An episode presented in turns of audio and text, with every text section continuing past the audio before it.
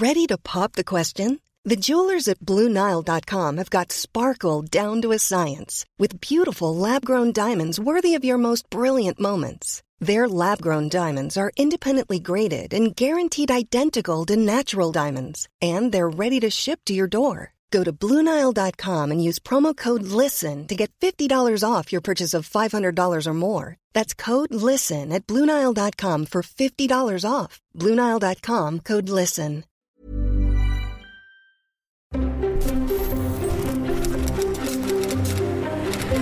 Letras Libres presenta Ciberdiálogos con León Krause. Queridos amigos, ¿cómo están? Me da mucho gusto saludarlos. Bienvenidos a nuestros ciberdiálogos. Gracias por eh, escuchar nuestro podcast o gracias por seguir estas conversaciones en formato de video en nuestro canal de YouTube. En cualquier caso, gracias por escucharnos, gracias por seguirnos, gracias por suscribirse a nuestro podcast, gracias por su respaldo, su apoyo. Es un placer y un privilegio trabajar para ustedes. El día de hoy, en nuestra última conversación de la primera temporada de nuestros ciberdiálogos que concluye con esta charla, tuve el gusto de hablar con un periodista notable, Keegan Hamilton de Vice. Keegan es eh, quizá el periodista eh, que ha, cubierto el eh, dolorosísimo tema de la guerra contra el narcotráfico, la dinámica del narcotráfico y el crimen organizado en México, quizá el periodista que ha cubierto esa batalla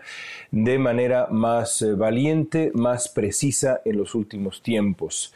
Eh, es un hombre que como los grandes periodistas no tiene miedo de nada, francamente. Una de sus últimas entregas, un reportaje a profundidad eh, en todos sentidos del cártel Jalisco Nueva Generación para Vice, eh, es absolutamente indispensable. No solamente indispensable para entender el fenómeno del narcotráfico en México y el crimen organizado, sino también para eh, aprender de periodismo. Es una lección de periodismo valiente, preciso, decidido, eh, Keegan, en esta conversación que tuvo conmigo eh, en Ciberdiálogos, eh, tocó varios de los aspectos, variables centrales de esta batalla contra el crimen organizado.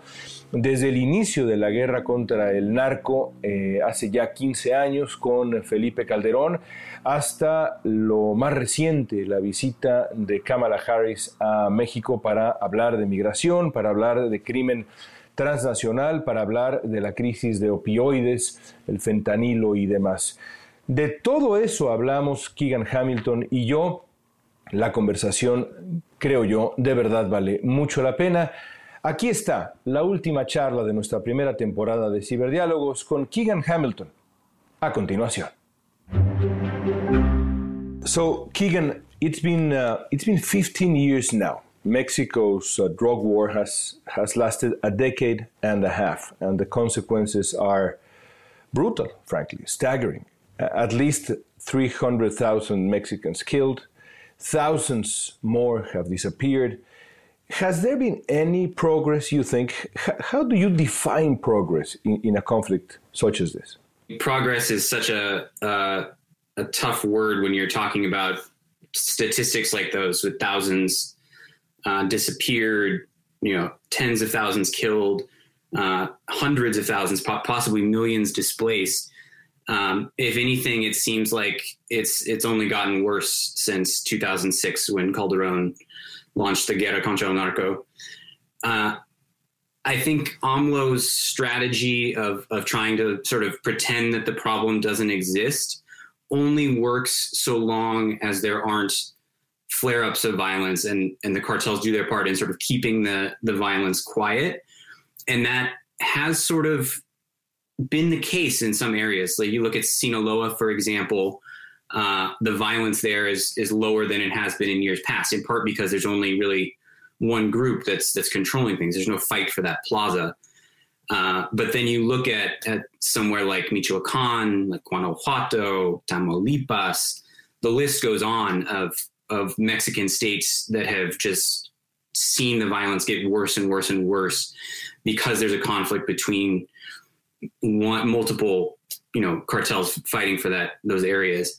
So on one hand i think it's AMLO has sort of taken a strategy that may appeal to the Mexican people in, in, a certain sense, but on the other hand, like there's been nothing done to address the root causes uh, of the violence and no sort of concrete steps, policy changes that that could conceivably make things better in the future. Right now, it's just sort of a stick your hand in the stick your head in the sand and, and hope that that nobody notices what's going on. Uh, as, as you as you well know, uh, much has been made of uh, Felipe Calderon's uh, original decision to to go to war against the cartels. It all began in, in Michoacan, his his home state, a state that you have covered extensively. In hindsight, do you think Calderon was right in uh, uh, confronting the, the cartels the way he did it? At the time he did it, do you think he was right? You know, I, I interviewed Felipe Calderon about this a couple years ago, and his reasoning for it, he stands by his decision and sort of argues that that things were getting out of control before he launched the the Guerra contra el Narco, and that it was critical for Mexico to reestablish the rule of law. And I think that it, in sort of a vacuum, is true. Uh, Mexico has to reestablish the rule of law, has to end impunity, has to hold you know cartel members who are responsible for horrific crimes accountable. Now, however, you look at the the results of of what's happened. The it's it's clear as day when you look at the murder rate in Mexico that deploying the military only caused violence to to escalate, and it's it's just gotten steadily worse since then. I think what needs to happen is is a rethinking of the militarization. You can't, you know, hugs not bullets, as a, abrazos no balazos. So AMLO is not sort of the other end of the spectrum, and that's not practical in and of itself. But there there has to be sort of a middle ground strategy of demilitarizing, rethinking drug laws, and also ending impunity and uh, you know making sure that that people who are committing crimes are are being arrested and uh, prosecuted um, to the fullest extent of the law. And, and, Mexico just right now doesn't have either of those things. What was the alternative? Calderon always comes uh, comes back to this this question um, when when faced when when confronted with uh, that original decision. Uh, he he always says what, what was the alternative? Was there an alternative? I mean, when you think of Michoacan back then and even now, but back then, a state where a parallel structure was being constructed, parallel to the Mexican state almost in every way.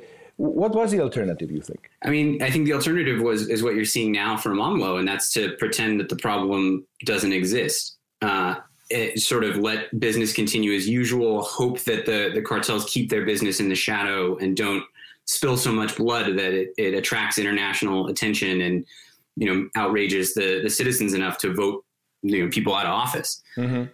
Uh, that that being said, it, it, it's it's if you're looking at this in terms of, of polls, like one response is, is just to deploy thousands of soldiers like Calderon, and the other one is pretend the problem exists. I think there's probably a sweet spot in the middle where you are you know not fighting the war i think i think this whole framing of like war uh, is is problematic and, and, contributes to the problem but at the same time you can't you know let uh, criminals especially mass murderers get away with it mm-hmm. so there there needs to be i think targeted enforcement uh, and there needs to be a, a, a, dramatic overhaul of mexico's judicial system um, because right now it, it's just it's really, really, really hard, virtually impossible to to actually take someone from an arrest to a prosecution and, and a prison sentence. Yeah, impunity, um, impunity has been a crisis in Mexico for a long time. Now, uh,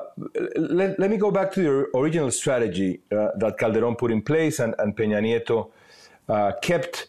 Uh, the, the, strategy basically, I mean, the, this is simplifying it, of course, but it was basically to capture or kill cartel leaders, decapitate the, the, the organizations and, and, and, hope that that would weaken them.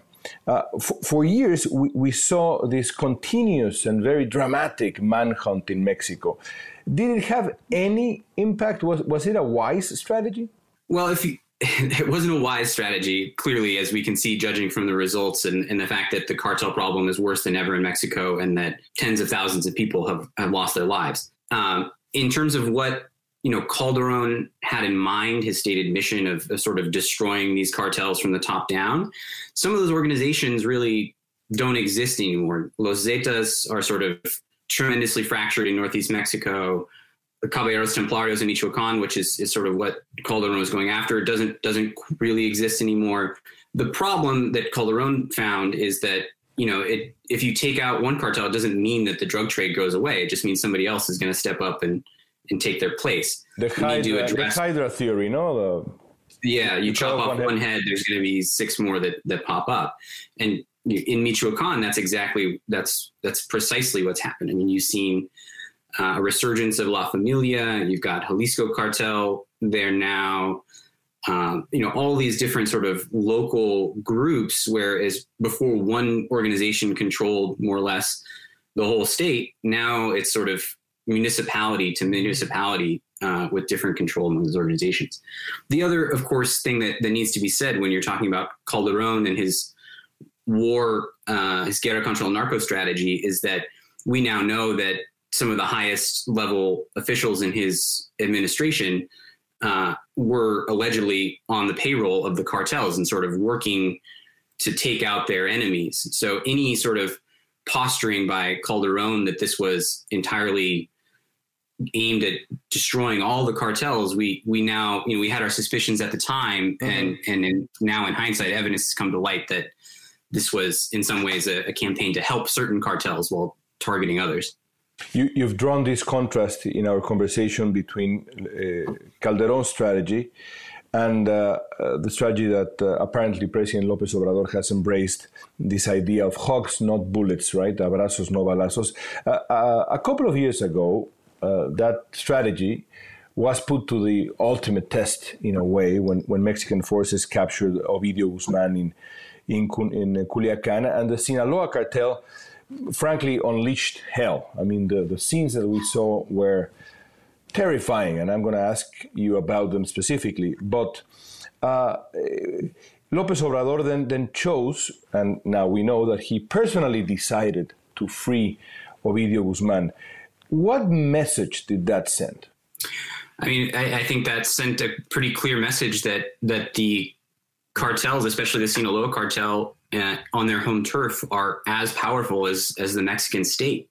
Um, the fact that that soldiers could capture someone like El Chapo's son and then be forced to release him, um, in part because you know the cartels were threatening the family members of those those very soldiers who had him captive. Um, I think that, that it sends a crystal clear message that that impunity is still still the law of the land and that even when they are able to locate and capture somebody it's it's not worth anything if you can't hold that person. Uh, and that's uh, it should also be said that that wasn't uh, a totally isolated incident. That one involved the most high profile figure in chapo's sons and it got a ton of international attention because the the videos and photos that came out of Culiacan that day were so striking. Um, but in Michoacan, there have been uh, reports of high level uh, Jalisco cartel members who've been captured and released. Um, it, it, seems to happen, you know, more commonly than than people are aware of. Give me give me the alternative version of that story. What what would have happened if the Mexican armed forces had made the, the, the opposite the opposite uh, move, and uh, President Lopez Obrador had made the opposite decision. Do you think we would have seen all-out war in Culiacan? W- was it was it morally the right decision, even if in the overall strategy it probably sent uh, a, terrible message? What do you think of the alternative version of that story? That's that's a tough question. I mean, Lopez Obrador was in a tough tough spot there. I mean, if they continue to hold Ovidio Guzman who knows what what terror they would have unleashed uh, on Culiacan and, and, what would have happened to the you know all the families of the soldiers involved in that operation. Um, you know who, who knows how long the Culiacan airport would have remained closed because gunmen were surrounding it. There, it's, it's really hard to say you know what how much worse that could have got, and and I don't sort of envy. AMLO for being put in a position where he had to to make that decision. I think the the better question, and maybe more importantly, is what could have been done differently so that they didn't put themselves in that situation. There have been other successful captures of high high level drug lords, in, including El Chapo himself, uh, where they successfully detained him, held him, prosecuted him, and or, and that prosecuted extradited him to the United States. So I think it, it comes down to sort of planning and execution um, from the top down, from Lopez Obrador, the Guardia Nacional, uh, and the, all the forces that were involved in that operation that allowed them to be so exposed and unprepared that they they had to make that decision in the first place. And from what we now know about that, it seems like it was sort of an early effort by the the National Guard to sort of make a name for themselves, make a splash, and show that they could capture uh, somebody like Ovidio Guzman without the help of of Sedena, without the help of the army or or the Marines and now that just looks like a huge blunder in hindsight and it's clear that you need that sort of high level cooperation and the firepower and experience that that a group like the marines bring to a capture operation Speaking of, of firepower, uh, it is it is obviously impossible to understand the, the, the, violence in Mexico without without American guns. For example, in Culiacan, uh, and this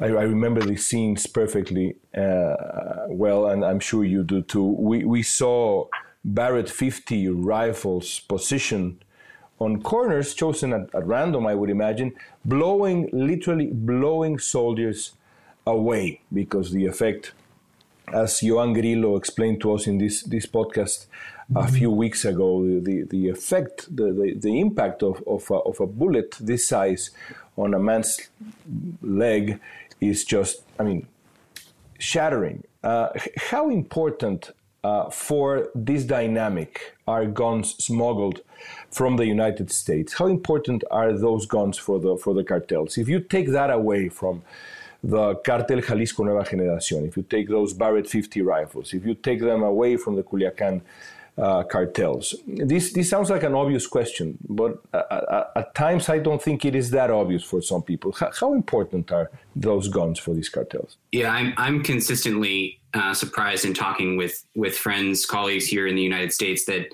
people don't understand how difficult it is to legally obtain, to, just straight up to obtain weapons in Mexico. That's you know, it's not like the United States where there's a gun store all over the place. Um, and and you know the data from the ATF in the United States and from Mexico's uh, own reporting shows anywhere from 70 to 90 plus percent of the guns used in Mexico are you know coming from the United States um, and being smuggled across the border.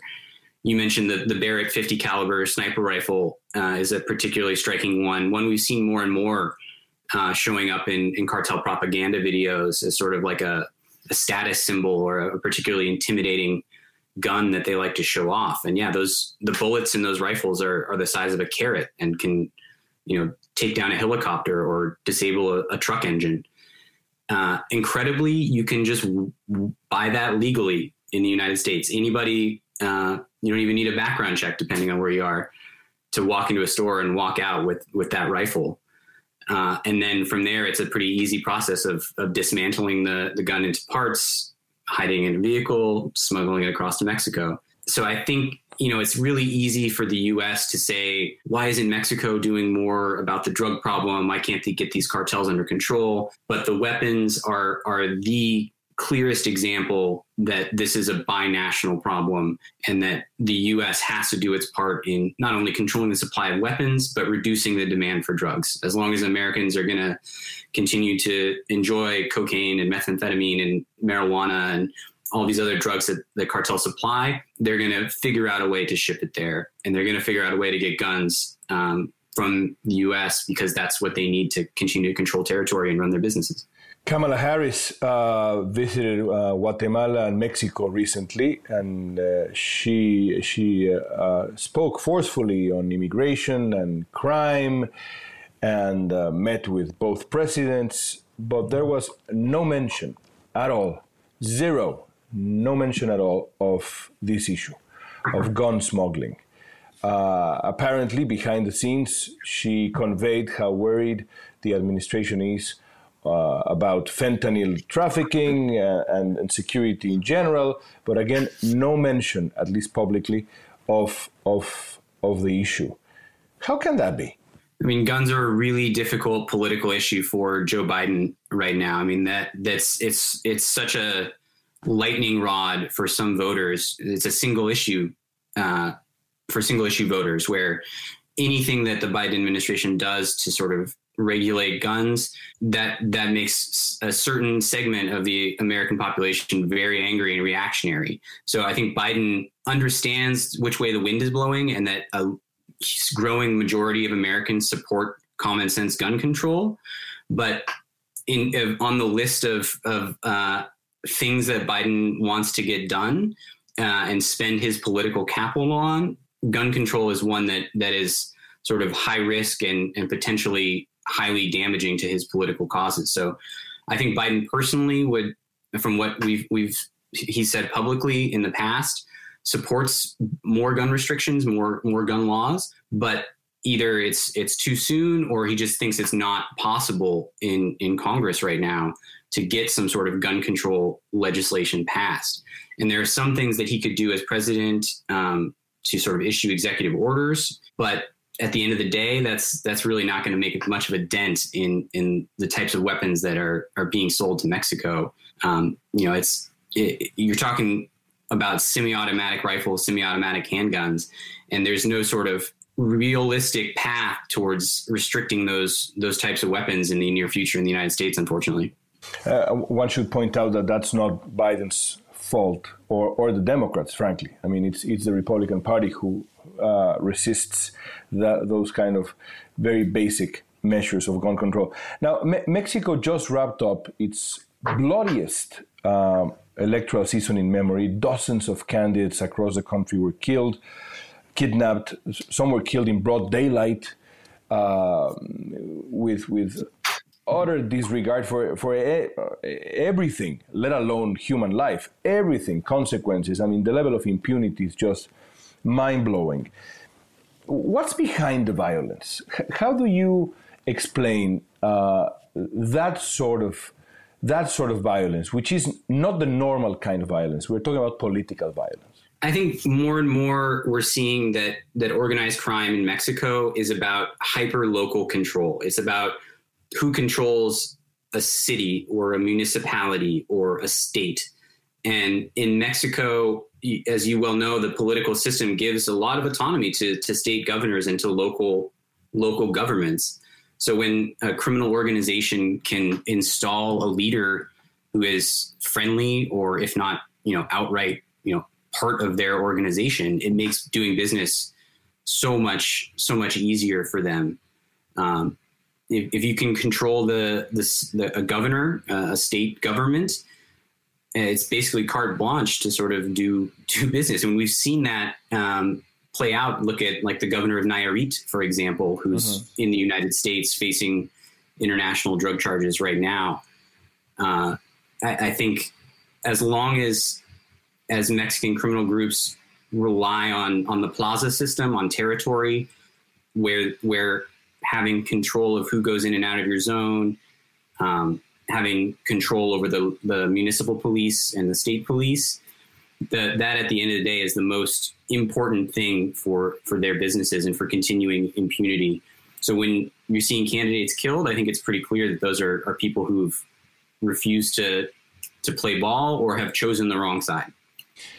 I think it also proves why why this particular uh, um, war against organized crime in Mexico is, is just so so difficult, right? I mean, M- Mexico is is rotten. Uh, brutal word, but I think it's precise. It's it's rotten at the municipal level. That's where the challenge really, really lies. Really begins and really lies, right? Yeah, I mean, look look back to what happened with Ayotzinapa in the city of Iguala, and we now know that that that mayor uh, was you know hand in hand with the criminal organization that was operating in, in that part of Guerrero. Uh, and if if that can happen there, and you know, the, there has been a lot of fallout from that, but not a lot of accountability at the end of the day. At all. Uh, I don't I don't see uh, you know the situation changing until um, you know people can be really held to account for that. People need to there needs to be actual consequences and, and justice. You know, justicia is the most important part of this this conversation, and it's just utterly lacking in in Mexico right now. The most the most el- elusive word in Mexico for sure. Uh, l- let me ask you about the future. Um, you have covered, like very few people, uh, in, a, in an incredibly courageous uh, and eloquent way, the Cartel Jalisco Nueva Generación. You, you recently published a, a remarkable piece that included conversations with leaders of the cartel. Uh, let me begin this way. How, how dangerous is the CJNG, El Cartel Jalisco Nueva Generación, in the context of crime in Mexico and the region in general? How dangerous is it? I mean, they're the the fastest growing uh, cartel in Mexico, and and behind a lot of the violence, including some of that that political violence that, that we were just talking about. Uh, you know, how dangerous are they relative to something like Los Zetas were, or even Cartel de Sinaloa? I think they're they're sort of a mix of between those two, where there's a lot of hyper violence, and in the in the sense of the Zetas, uh, like local franchising, where sort of criminal groups that already exist in certain areas are sort of being co-opted and flying the flag of, of CJNG. Um, but they're more Sinaloa in the sense that they have this sort of massive international network, uh, and they have almost monolithic power in some of the areas that they they control. We've been talking about impunity in, in Justicia. There's you know not a lot of that going on. I mean, Mencho is is one of the uh, most wanted fugitives in the world, uh, and he's you know on kidney dialysis according to everyone. But we still Mexico still can't figure out you know where that guy is. They are they are very ambitious. Uh, they, they, are uh, they have tremendous firepower.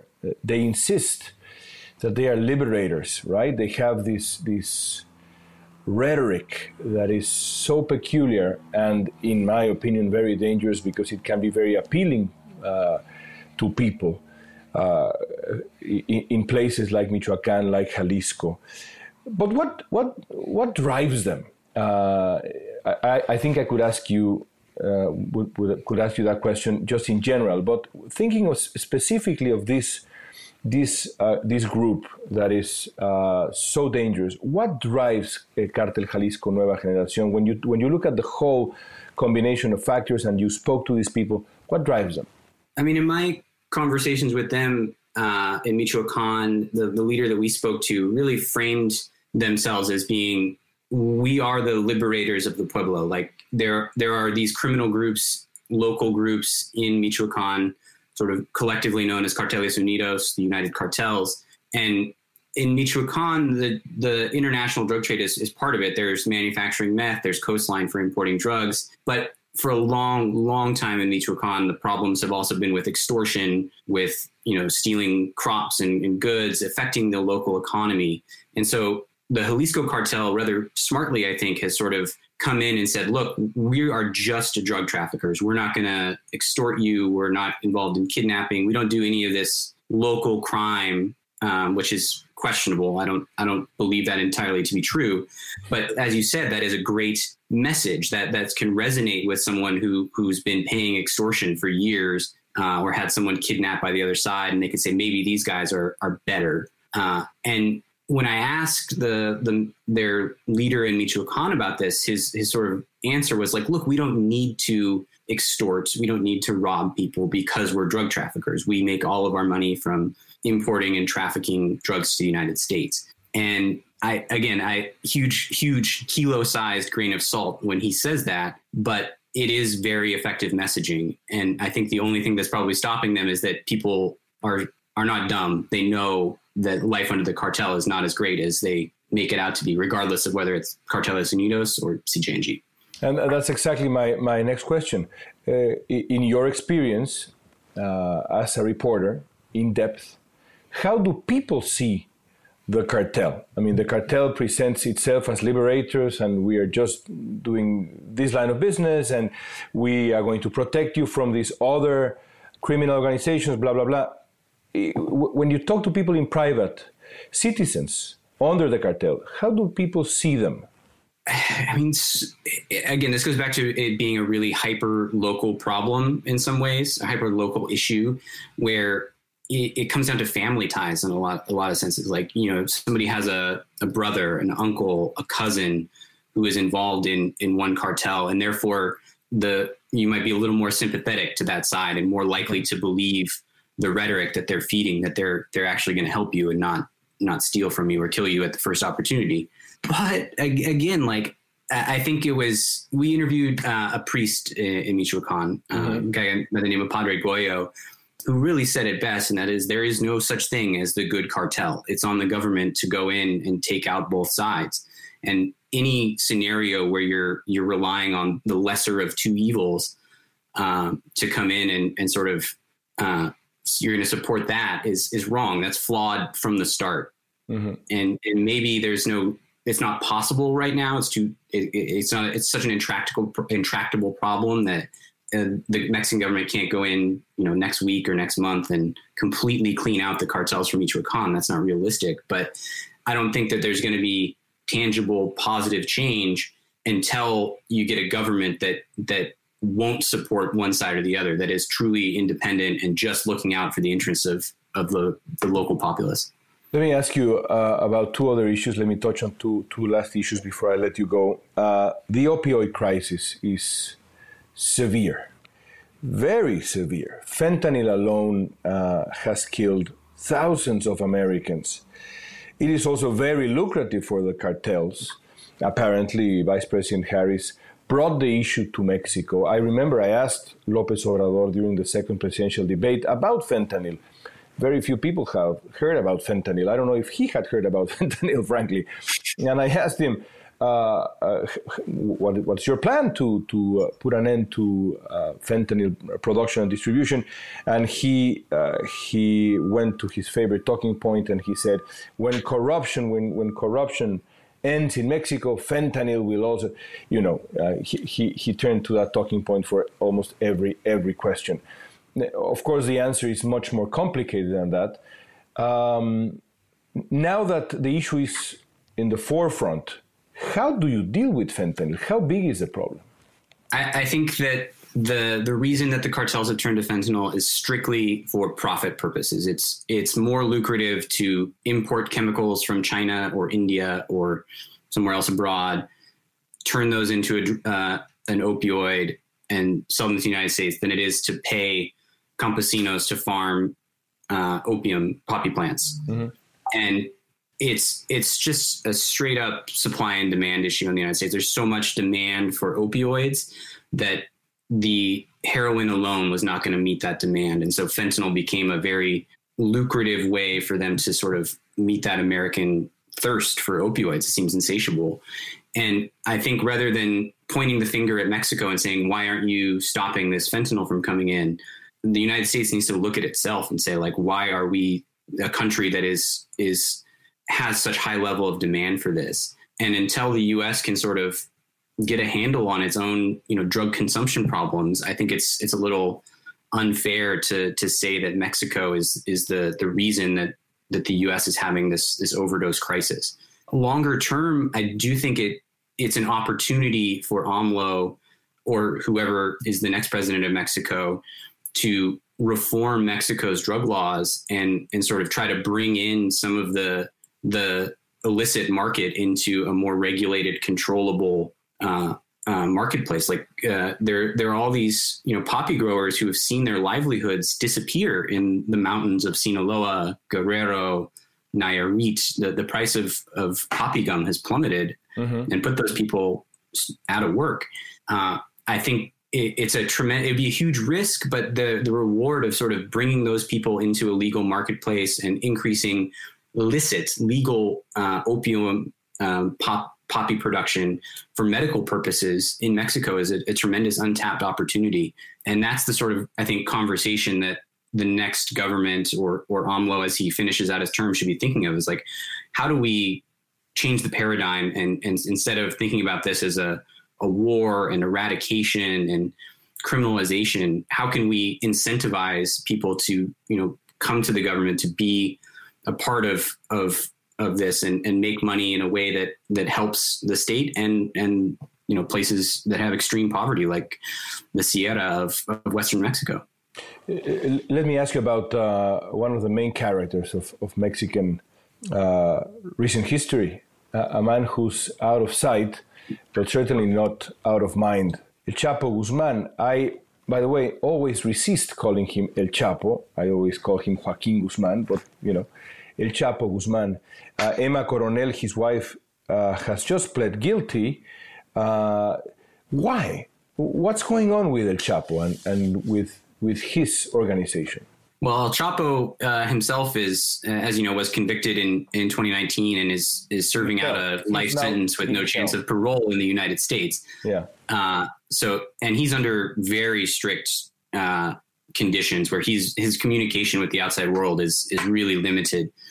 Uh, his his wife, as you said, Emma Coronel, um, has pled guilty to her own drug charges that sort of said she was aware and, and had a sort of bit part in the, the Sinaloa cartel. Um, the bigger problem with the with El Chapo is his sons, Los Chapitos, uh, Ivan, Ovidio, Joaquin, and Alfredo are all fugitives, all uh, believed to be in the, the Culiacan, Sinaloa area and sort of running the family business, um, basically unchecked. I mean, they're, they're El Mayo Zambada is still in the picture and a powerful figure in the Sinaloa drug trade, but you know, Los Chapitos are really have taken taken over what their father left behind and you know expanded their their control over certain parts of, of Sinaloa. I mean, there's really running Sinaloa with an iron fist. Uh, Los Chapitos are these days. And finally, Keegan, uh, uh, let me let me wrap up our, our conversation with an impossible question. An impossible question. When when will violence in Mexico end? Is there a real path for our generation or even my my children's generation to see uh, a Mexico where this uh, brutal elephant has left the room, violence, uh, criminal organizations like we've seen. This enormous and brutal elephant has left the room. Is there a scenario for that? I, I don't think that that all hope is lost. I, I think that in our lifetimes, we've seen this problem get worse and worse and worse. And there is, I think, ways that the Mexican state and the United States and, and other countries can approach the drug trade that that would reduce the level of violence. And I'm talking about not necessarily full on legalization, although I think that there is a great argument and debate to be had there, but less of this this quote unquote militarized approach of, of fighting fire with fire. Mm. There has to be some of that. There has to be justice. There has to be arresting, prosecuting, and imprisoning people who were responsible for the violence. That's, I think, any any strategy starts with ending impunity in Mexico. But longer term, as long as there's an incentive for, as long as there's millions of dollars to be made to get into this this drug trade, uh, people are going to jump at that opportunity, even though you know that money is is only being made by a select few, by the El Chapos and the El Mayos of the world. When you have all of these these youth uh, with no real future to look forward to, where where you're you don't have career opportunities, you don't have education opportunities, you don't have jobs that that pay a decent living wage. That creates a tremendous incentive and pull to get involved in the drug trade. So I think Mexico not only needs to you know overhaul its justice system and, and end impunity, but it also needs to look at sort of these economic root causes, education causes that are are sort of also underpinning corruption. And these are these are huge, intractable problems. And and so when you ask like, is this going to happen in our lifetime or our children's lifetime? Um, I think it's more likely the latter. But I think that we collectively as a society right now are reflecting, thinking really hard about this this drug trade, the drug war, and and how it came to be. And it is an opportunity where we uh, can start that that sort of transition to a new future now. Um, and you know, hopefully, maybe 10, 15 years from now, that'll that'll maybe bear some fruit. But in the immediate near term, it it looks really bleak. I'm, I can't can't lie to you. Keegan, felicidades por tu trabajo, eh, todo mi, mi, respeto, mi admiración por el, el, trabajo que haces como, como periodista, como colega. Gracias por tu tiempo. Such a pleasure being with you today, man. Gracias a usted.